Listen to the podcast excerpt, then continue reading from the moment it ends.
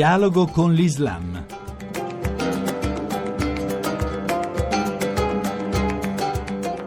Bentornati all'ascolto di Dialogo con l'Islam da Riccardo Cristiano. Giunto al suo quinto anno, il conflitto in Siria ha raso al suolo un'area enorme di questo paese, ha coinvolto ampi settori dell'Iraq e non solo, e adesso è arrivato un cessate il fuoco tanto fragile quanto importante.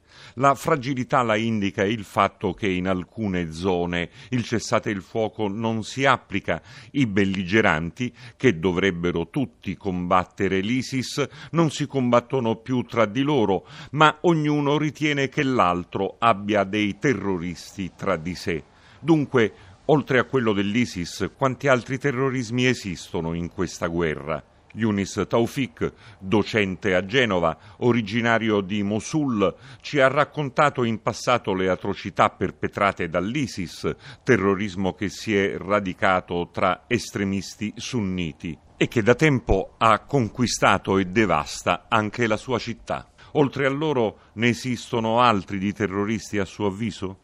Altri terrorismi sono eh, coloro che eh, si nascondono dietro la guerra all'ISIS, ovvero eh, qui stiamo assistendo a una guerra tra sunniti e sciiti. E dunque eh, esistono altre fazioni di matrice sciita che eh, agiscono liberamente massacrando popolazione sunnita nelle zone liberate dall'esercito iracheno ad esempio oppure dove si avanza l'esercito siriano con il supporto delle milizie iraniane da una parte e da Hezbollah dall'altra, per cui ci sono delle atrocità che arrivano al limite del crimine di guerra e dunque anche quelli devono essere considerati terrorismi come il terrorismo è anche quello di Stato. Qui la guerra eh, tutto sommato è di egemonie, egemonie da una parte iraniana con il supporto russo che poi sogna di arrivare al Mediterraneo e sogna di avere una base in Siria e dall'altra parte abbiamo un'egemonia saudita turca con il supporto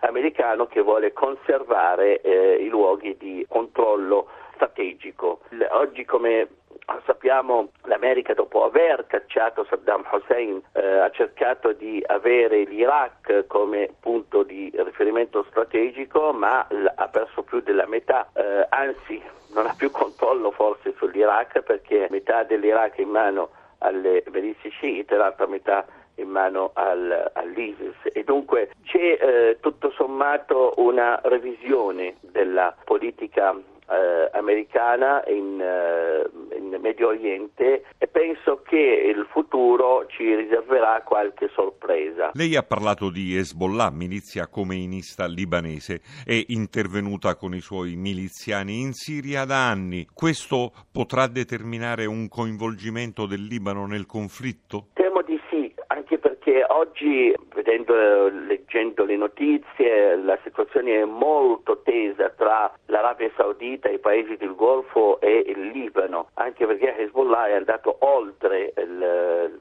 il governo libanese, la diplomazia libanese agisce come fosse uno Stato all'interno dello Stato libanese. E dunque possiamo dire che Hezbollah governa il Libano attacca gli altri, cioè i paesi eh, limitrofi eh, regionali e eh, manda eh, le sue milizie a compiere degli attentati, delle guerriglie. Comunque è un braccio armato dell'Iran. L'ultimo punto è l'affermazione turca dell'esistenza di un terrorismo curdo sotto nuove sigle. Noi sappiamo che il popolo curdo da sempre ha combattuto per avere una sua indipendenza, una sua patria. I turchi ovviamente per poter intervenire contro di loro li devono accusare di terrorismo. Poi se questi attentati di Ankara o d'altro sono di opera loro, questo noi eh, comunque non abbiamo certezza.